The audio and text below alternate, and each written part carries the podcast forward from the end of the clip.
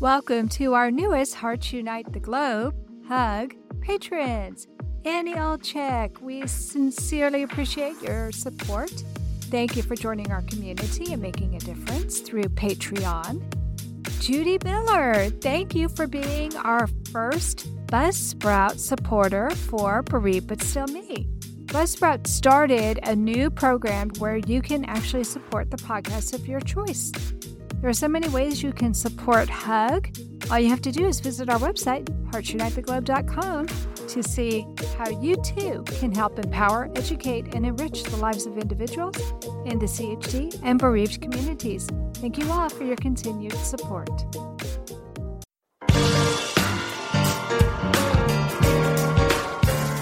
Welcome to Heart to Heart with Anna, featuring your host, Anna Jaworski. Our program is designed to empower the CHD or congenital heart defect community. Our program may also help families who have children who are chronically ill by bringing information and encouragement to you in order to become an advocate for your community. Now, here is Anna Jaworski.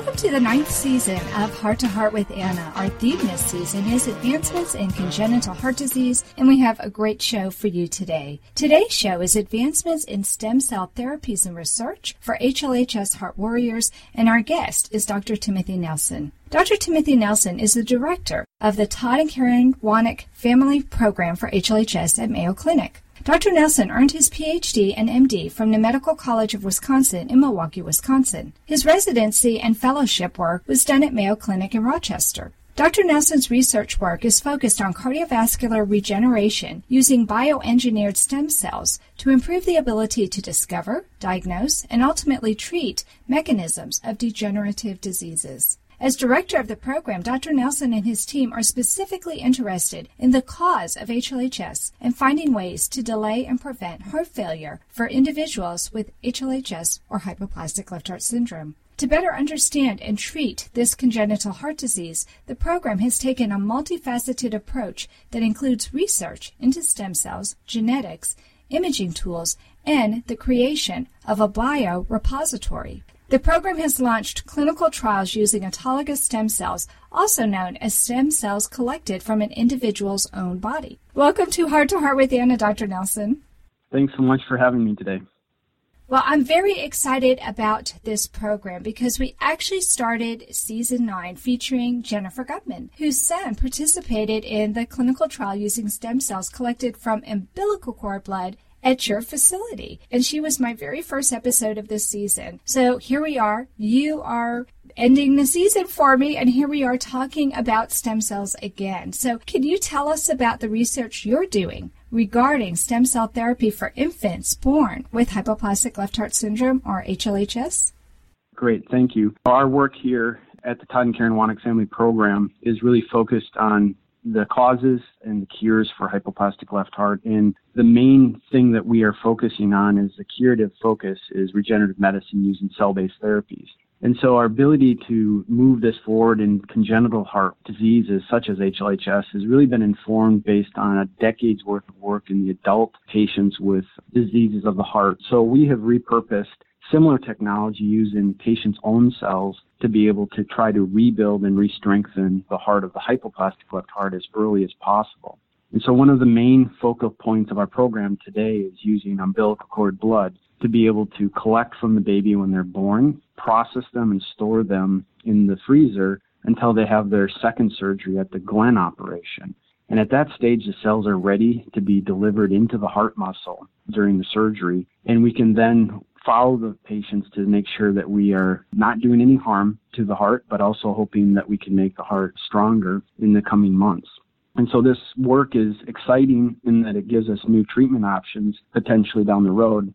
But it's important to realize that we have done this on only four patients today, and it's early stages research and we're learning every single day how to make this type of therapy safer and more effective as we go forward with the ultimate goal of being able to rebuild the heart of these babies with hypoplastic left heart such that they don't develop heart failure and ultimately they don't ever require the need for a heart transplantation. I just think that's amazing. So you have to wait several months. Is there something happening to the cells while you're waiting? Are you actually having to grow more? Or why is it that you have to wait before you can see the stem cells back into the heart? It's a great question. So we collect the cells from the umbilical cord blood at the time of birth. So we obviously have to know the diagnosis and have a plan in place before the child is born.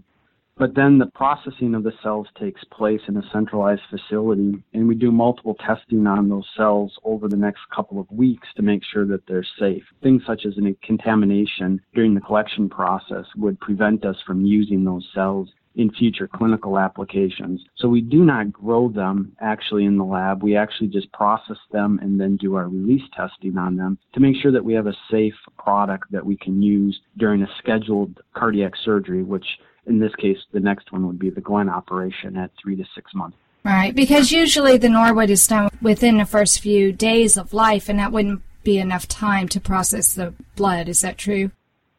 That's true with our current processing. We obviously are working on new cells and new processing procedures to be able to do that sooner because it's our philosophy and our belief based on our research that we believe the earlier we do these types of therapies, the more potential benefit we could have with them. So ideally we would be able to do these at even the Norwood and maybe repeat it at subsequent surgeries. So that type of work is currently being informed with the animal and research work that we're testing to be able to define the next clinical trial.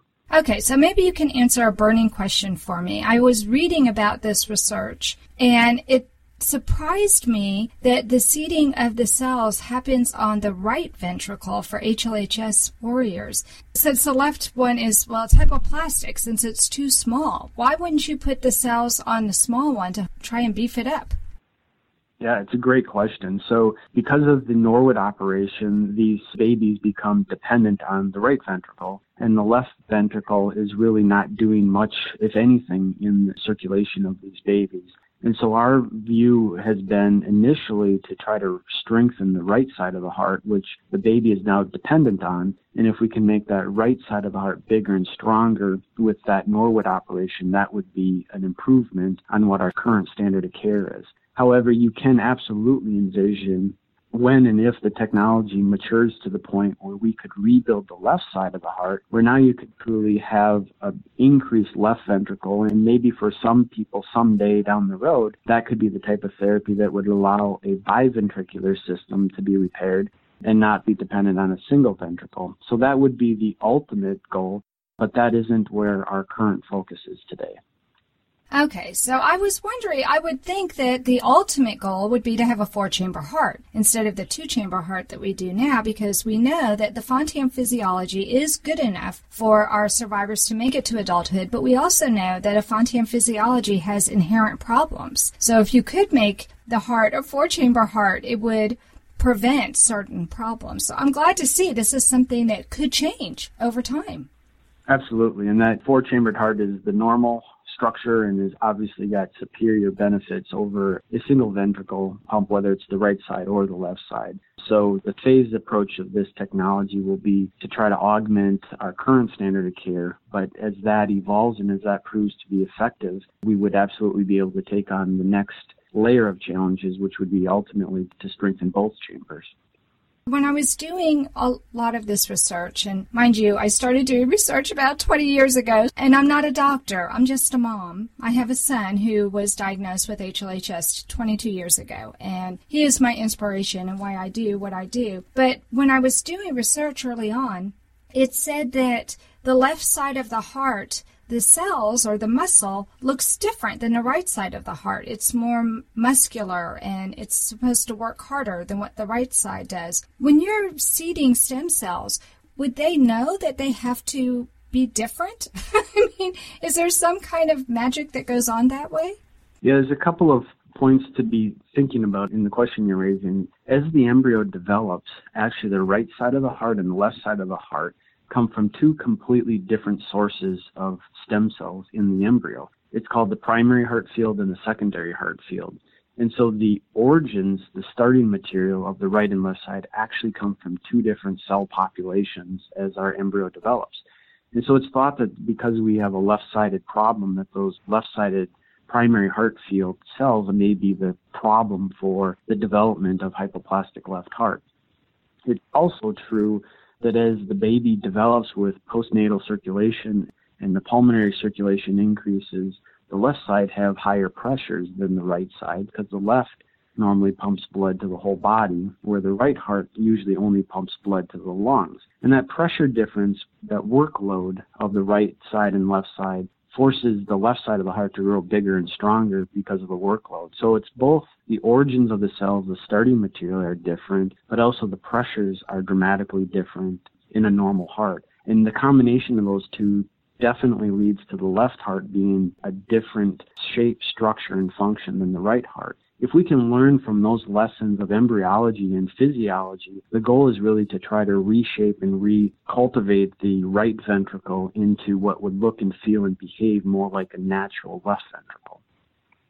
Yeah, wow. That's fascinating. But that also explains why it's been so difficult to grow a heart in the laboratory. It seems like cloning hearts, it just hasn't been successful yet. And I think it's because it's so complicated, like what you were just describing. Well, the heart is made up of many, many different cell types, from cardiomyocytes to smooth muscles to endothelial, and getting them all to function in their normal patterned way is, is absolutely a challenge of bioengineering.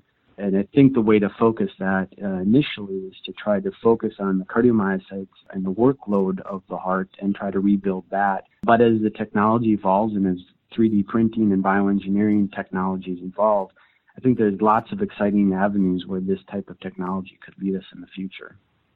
It is exciting. It really is. And I was just talking with Dr. Bove last week, and he was saying that one of the big problems is to provide a consistent blood source to the cells so that they can continue to grow properly. And so the electrical impulses will be configured so that they work in harmony together. That right now they can get it to pump, but it's not necessarily pumping the way it needs to in order to sustain life. Is that right? Am I understanding it right? Is I guess what I'm asking.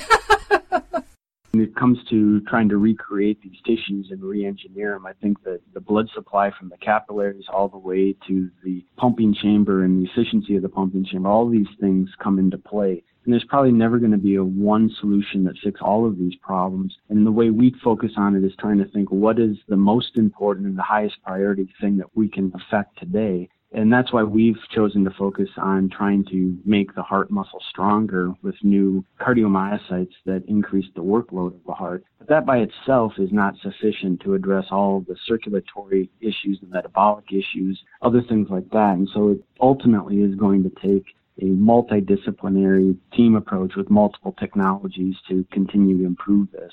But that makes it very exciting and makes us all optimistic for what the future will bring.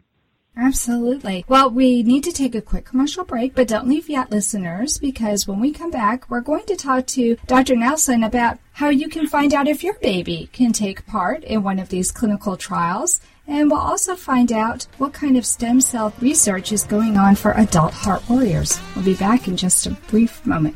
The most common themes that I hear is why. She always needed a lot of attention. She had strokes. Even though it's a natural inclination to withdraw from the CHD community, I think being a part of it helped me be part of the solution. Heart to Heart with Michael. Please join us every Thursday at noon Eastern. I'm Michael Lieben, and I'll be your host as we talk with people from around the world who have experienced those most difficult moments.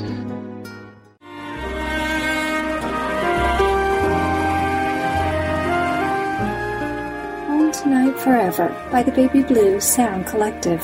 I think what I love so much about this CD is that some of the songs were inspired by the patients. Many listeners will understand many of the different songs and what they've been inspired by. Our new album will be available on iTunes, Amazon.com, Spotify. I love the fact that the proceeds from this CD are actually going to help those with congenital heart defects. Enjoy the music.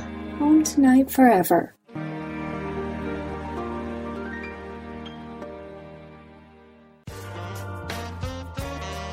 You are listening to Heart to Heart with Anna. If you have a question or comment that you would like addressed on our show, please send an email to Anna Jaworski at anna at hearttoheartwithanna.com. That's Anna at hearttoheartwithanna.com. Now, back to Heart to Heart with Anna. Welcome back to our show, Heart to Heart with Anna, a show for the congenital heart defect community. Today's show is Advancements in Stem Cell Therapies and Research for HLHS Heart Warriors, and our guest is Dr. Timothy Nelson. We got pretty deeply into the stem cell research that's going on right now at Mayo Clinic, but we didn't find out how people can participate in this clinical trial. So you said there have only been four babies who have been in this trial. Can you tell us a little bit more about it? Yeah, so we have two main protocols that are open currently. The first one is for babies with hypoplastic left heart. And this requires us to collect the umbilical cord blood at the time of birth. So it does require us to be able to make the diagnosis in utero and get a plan in place to get the cord blood collected. That effort is now available to everybody with the diagnosis of HLHS, no matter where they are in the United States. And we have the ability and the resources through the Wanek Family Foundation to be able to collect and process and store up to a thousand cord bloods a year for these families with HLHS. And that's the important starting point because typically the far majority of cord blood today for HLHS is not being collected at the time of birth. And with our infrastructure in place, we think that this is going to allow more babies to participate in this type of research as we go forward. And so that's really important as a starting point. And in addition to that, then those babies at the Glenn operation are when the cells are delivered into their heart during that clinical trial at three to six months of age. So, can you tell me what the advantage would be for a baby to receive the kind of treatment that you're talking about, where the umbilical cord blood is put in this biorepository and then used during the Glenn procedure versus having just a traditional Norwood without having to worry about this extra step?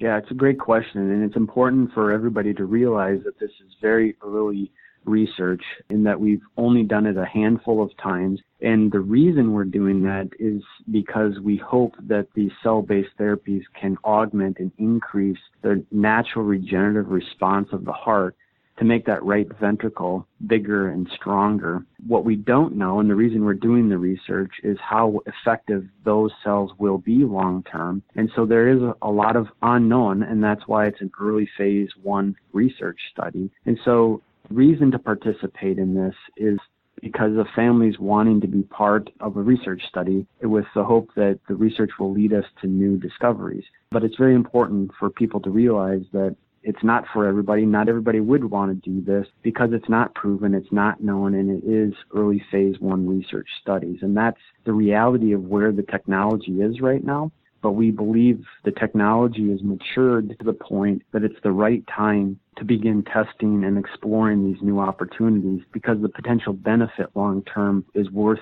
the exploration of this now as an innovative study. Right. It certainly is innovative. But the FDA is usually really strict when it comes to any kind of research. And usually you have to do some research on animals before it's tested on humans. Have there been studies done like this on animals that have really good outcomes? Yeah, and so we do all of our testing as required by the FDA before we get the permission to do this. And you're absolutely correct. The FDA is a critical partner in being able to move these types of studies forward. And we have a very strong working relationship with the FDA and we go through all of the appropriate preclinical testing to be able to get the approval to be able to do this the first time in patients. And that absolutely is critical equally important is being able to do this in a small number of patients to start with, to learn from that, be very reflective on successes and potential challenges before we then go on to larger studies. This has been done extensively in the adult patients with ischemic heart disease, patients that have had heart attacks. And really our job is to repurpose and explore new technology that can be more effective in congenital heart babies. Yeah, I love it. I love how we can take these ideas that are working in a different population and see will this work with a younger population? Will this work in infants? I don't know if you listened to Jennifer's show, but she is so excited with how well her son is doing. And she even reported that her son's cardiologist said he wished everybody would get this kind of treatment. So right now, I know it's still early in the clinical trial, but right now, at least with this one patient, the results seem to be outstanding.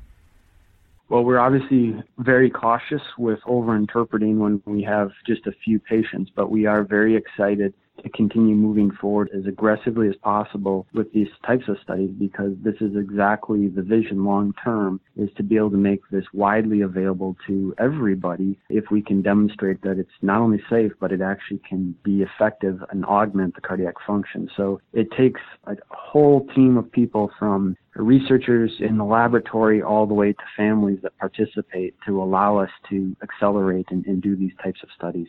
Absolutely. And I love it that we're able to provide this information to the population at large so they can get the information. And then that way, even if their hospital isn't doing it, perhaps we can work in conjunction with one another. Just because you're receiving treatment at one facility doesn't mean that you can't travel and receive an augmentative treatment at another facility. And that's what I love about the heart world. It's a very tight community and people are talking about things, sharing information, and in the end, all of us benefit from sharing that knowledge. Now, of course, the one thing that I'm really excited about is that you don't have to have the cord blood in order to take part in stem cell research, that we can actually get stem cells from another part of the body. And so even adults can benefit from this new research. So can you tell us about the research that you're doing with adults?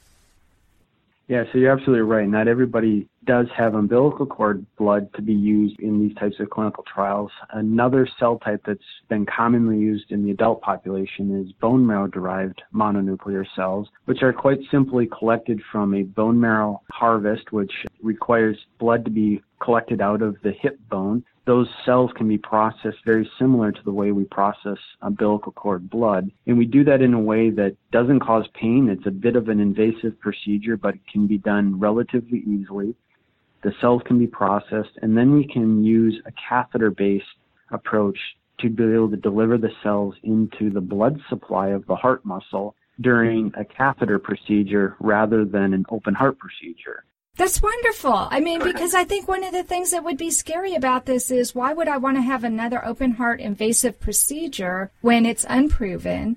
And that's really scary. But if this is something you can do in a cath lab, that makes it much more attainable for everybody. Well, so this study that we use adult bone marrow derived cells for is for patients that have a Fontan circulation that have a cardiac function that's less than ideal, but they're not on a transplant list and aren't overly sick. So it's a narrow population of patients that have reduced heart function but are not on the transplant list. And we can collect their stem cells, use their own cells, and deliver it back into their heart muscle in this catheter based procedure. And our hope there is that these cells can be proven as in adults to be safe, but also augment the regenerative capacity of their heart muscle to try to strengthen it and make it stronger, again, to avoid heart failure and ultimately delay or prevent transplant for these Fontan patients that may be in their teenage years or even in their early 20s. Right. I was talking to Dina Barber earlier this season, and she actually is a nurse to one of the patients who has been in your adult study. So we were talking about it. We're so excited. This is an up and coming field. I mean, this really is on the cusp of innovation and a pioneering effort. So I commend you for all that you're doing. And it's very exciting to me to see that there are so many different therapies that are available right now. Dr. Boveglia and I were talking about that just last week, saying that what's up and coming is that our Fontan patients won't necessarily need a heart transplant. And I think that's really exciting because we know that there aren't enough hearts available. And when you have a heart transplant, then you have a whole new host of problems that can occur. So if we can just beef up people's hearts themselves so they don't go into heart failure and don't need a transplant, that's just it really is miraculous, wouldn't you say? Well, it's what we hope to be able to participate and try to move forward because we obviously recognize the need and the transformative ability for families and individuals that face these concerns every single day. So it absolutely is the right time to be testing these things and moving the science and technology forward And we're just simply grateful for the families and the care providers across the country that are able to participate and willing to partner with us to do these things because it doesn't happen without families and it doesn't happen without the courageous participation in these types of studies when it's early stages and not proven, but that's where it starts and that's what it takes. And we're quite confident that we're in a good time with a good team of people and we are confident that we'll be able to help move this type of technology forward. Okay, well, we need to take a quick commercial break, but I want to learn more about this and I want to find out how people can be part of this research. So don't leave yet, friends. We'll be back after this quick break and we'll talk to Dr. Nelson about how you can get involved with this research. When I saw so many of these CHD groups growing, I found family just ready to join me anyone who is a member of the adult congenital heart defect community can be a guest on our show. We have a great year planned and we look forward to sharing other interesting topics. Heart to Heart with Nicole and David, serving the ACHD community, Wednesdays at noon Eastern. Did you know that most men suffer from beard itch, ingrown hairs, and a dry face all because they're not using the right shaving tools? At woodrazor.com, we sell handmade heirloom quality badger hair brushes that exfoliate the skin, open the pores, and stimulate hair follicles, which gives a gentleman a closer, more comfortable shave and a clean face. Visit our website, woodrazor.com, where you can learn more about men's skincare and check out our professional shaving tools. A perfect gift for your man, built to last for generations. That's W O O D R A Z O R dot com. Welcome back to our show, Heart to Heart with Anna, a show for the congenital heart defect community. Today's show is Advancements in Stem Cell Therapies and Research for HLHS Warriors, and our guest is Dr. Timothy Nelson. We just finished talking to Dr. Nelson about a clinical trial that's being done at Mayo Clinic for infants and also one for adults with HLHS. And now I want to get from you specifically what people have to do so they can take part in your studies, Dr. Nelson. Well, this first study with the cord blood in the babies, the first step is to have the cord blood collected, and we have a team of people and infrastructure to be able to help any mother anywhere be able to do this. And it's quite simply the ability to email us at hlhs at mayo.edu and that HLHS at mayo.edu email address allows us to get connected immediately with our study coordinator team and be able to coordinate the collection process. And I think that's a really important first step that if we don't get, we don't have the ability for that first study. Once the cord blood is collected, we are creating a consortium of centers across the country that are participating in the delivery of those cells. And so not only in Rochester, Minnesota, here at Mayo Clinic, but we also have the ability currently to do this at University of Oklahoma as part of that clinical trial. And we're in the process of creating a consortium beyond that across the country. Recently, we were super excited when CHOP, Children's Hospital of Philadelphia, became the first member of this nationwide consortium. That consortium is going to allow us to bring the cells that have been frozen to more local regional areas where families are closer. In the last four or five years, we've learned the hard way that it's very difficult for them to travel far with their family and with their support system to centers that do it in one place in the country. And so we're making a very concerted effort to bring this to regional areas across the country so that we can increase the participation. And we're super excited that CHOP is our initial partner to help us figure this out. And we hope in 2017 there'll be three or four other centers that come on board with this same way of being able to deliver these cord blood cells during the clinical operation. Oh, that would be fabulous. I hope you come to Texas Children's because, you know, I'm in Texas. and they have a wonderful facility there. They should be part of this consortium. And the other way to participate with the adult bone marrow stem cells is again through that email address, hlhs at mayo.edu. We're able to connect with screening patients of how they might be eligible for the study. And that can happen by anywhere, any place in the country, sending us records through that system and we can screen. And we have had patients that are older with Fontans that are a bit more mobile and easier to travel. That study is currently only available in Rochester, Minnesota, but again, these types of studies, the goal is to be able to make them more broadly available to local regional partners to prevent uh, families from the need to travel afar. Right. And you were saying that the adult clinical trial that you're doing is only for people with a very narrow diagnosis. Does it go by their ejection fraction? Does it go by how many years post Fontan they are? I mean, how is it that you determine who can take part in that clinical trial? I would encourage anybody that is interested in it to contact us and let us help figure that out for you. I don't expect anybody to to know the details of this themselves. Yet one of the main criteria is that the heart function on the right side can't be normal. The heart function has to be decreasing in its cardiac function to essentially an ejection fraction less than 40%, which is estimated with an echo. But this is a bit subjective and it's a bit difficult to accurately measure. And so that's where it's important for families and individuals that think they would be interested or want to learn more to contact us and let us help figure that out ourselves. I know from some research that I've done recently that the foundation actually has some scholarships or some ways to help people financially to do this. Can you talk to us about that? Yeah, so we recognize that the travel for research participation is a big limitation. And so we do have the ability to help offset some of the travel expenses when families have to travel to participate in these research studies. And so that is available in most of our research studies. It sometimes doesn't cover all of the expenses, but it is meant to help decrease the burden and try to enable more participation because, as I've said before, these studies are exciting, but they are never completed without families participating in them.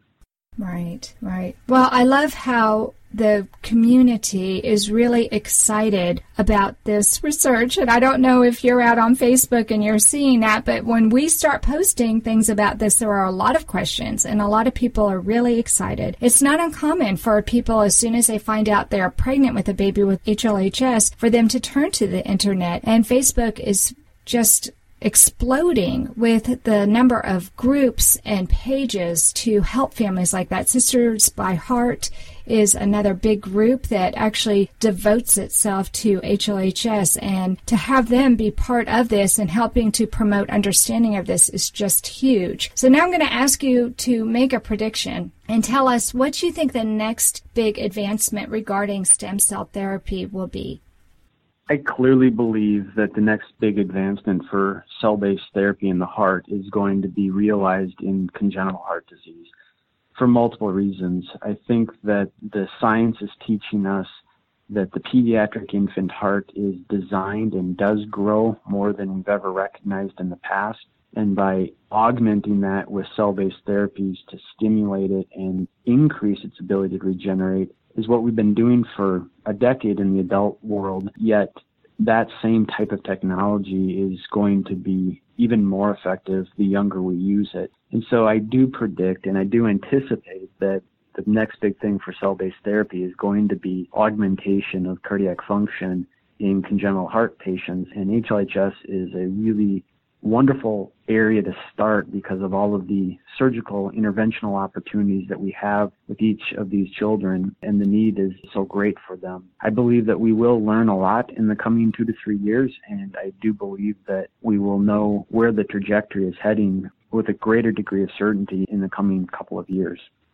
I just love that prognosis. When you're a parent and you're told your baby has a diagnosis that most of us have never heard of before, and that the prognosis, when I was told 22 years ago, was very poor. They didn't expect my son to survive the first surgery, much less the next two that were coming down the line. In fact, they told us to take my son home to love him for what little time he had left. Clearly, that wasn't an option for me, and I begged them to do whatever they could. I can't imagine being in an environment where possibly something like stem cell therapy or stem cell treatment would be available and could possibly prevent the HLHS from being as bad as it is and maybe in the future not even occurring at all. We're diagnosing these heart defects in utero with much better accuracy Do you foresee a time when perhaps an in utero diagnosis might also yield an in utero treatment with stem cells? I think it's possible. I think it's a bit difficult for me to see a direct line of sight of that today with where we're at with the, the research studies and the science. And obviously, learning from our patients and our clinical trials that are currently ongoing is going to determine the trajectory on that. But absolutely, the technology and the vision of where this leads us not only allows us to start planning and anticipating how we can do this in utero in some select patients to strengthen the heart, that would be a conceivable vision of where this leads us. But it also allows us to start thinking about how to rebuild tissues and structures that augment our surgical correction procedures. So many of those things are conceivable with where the technology is leading us. Our focus also needs to be on what we can do today to make that vision more of a reality. And I think it's important to realize that the investment of the Wanek Family Foundation, the partnership of the consortium, and the participation of families is really what allows us to accelerate this so that we're not talking about what will happen 20 years from now, but we're really trying to design therapies that can solve the problems that we face today. And so I think that's what's most motivating for all of us is to really have the ability to focus on the needs of today and try to offer solutions for that is what motivates our team. I just absolutely love that. Now, we may have some people who are listening who would like to donate financially to the foundation. How would they go about doing that? Well, our programs at Mayo Clinics is a nonprofit institution, we do obviously use philanthropy with all the intentions of stewarding that and as we would at any nonprofit institution and the Todd and Karen Wanek Family Foundation is a great example of that. So I think there's many ways of engaging in this and I think that that philanthropic component of this is equally as important as all the other pieces that we've talked about today. So, if somebody were interested in donating to the Wanek Foundation, would they use that same HLHS at mayo.edu? Yeah, I think the HLHS at mayo.edu is a great portal for any of these types of questions that we can help channel into the right teams of people. That's our primary communication portal for all of these stakeholders, whether it's families or other people and other institutions. So it's a great place to use. It is absolutely fabulous. Thank you so much for coming on the show today, Dr. Nelson. I'm so inspired by what you've shared with me. Thanks for having me, and I think that it's families like yours and families that listen to your program that are really, truly the inspiration for our team. So thanks for having us. It has been my pleasure, definitely. And that does conclude this episode of Heart to Heart with Anna. Thanks for listening today. This is the final episode of season nine of Heart to Heart with Anna. We hope you've enjoyed this season of shows putting a spotlight on advancements in congenital heart disease. We're going to take a few weeks off to prepare for season 10, Education for CHD Warriors, but we'll be broadcasting a few shows with guest hosts until then. So please come back next week. And take a minute to find our show and rate us on iTunes so that even more people can find us and listen to the program. Until then, remember, my friends, you are not alone. Thank you again for joining us this week. We hope you have been inspired and empowered to become an advocate for the congenital heart defect community. Heart to Heart with Anna, with your host Anna Jaworski, can be heard every Tuesday at 12 noon Eastern Time.